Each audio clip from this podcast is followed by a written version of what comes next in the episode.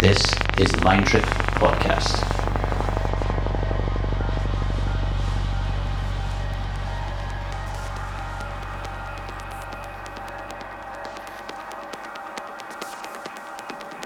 Hi, friends, welcome. I am Filter, and this is the Mind Trip Podcast. This month, we will listen to an exclusive session by Vince Watson, a DJ and producer with over two decades of experience and releases in classic labels like Primate, Planet E, or Tresor. Last year, Vince launched a new project to explore a different direction under his new alias, Amorphic, with releases on labels like Modularz or Ben Sims Symbolism recordings being released during these days. Enjoy one hour of Amorphic. This is Mind Trip.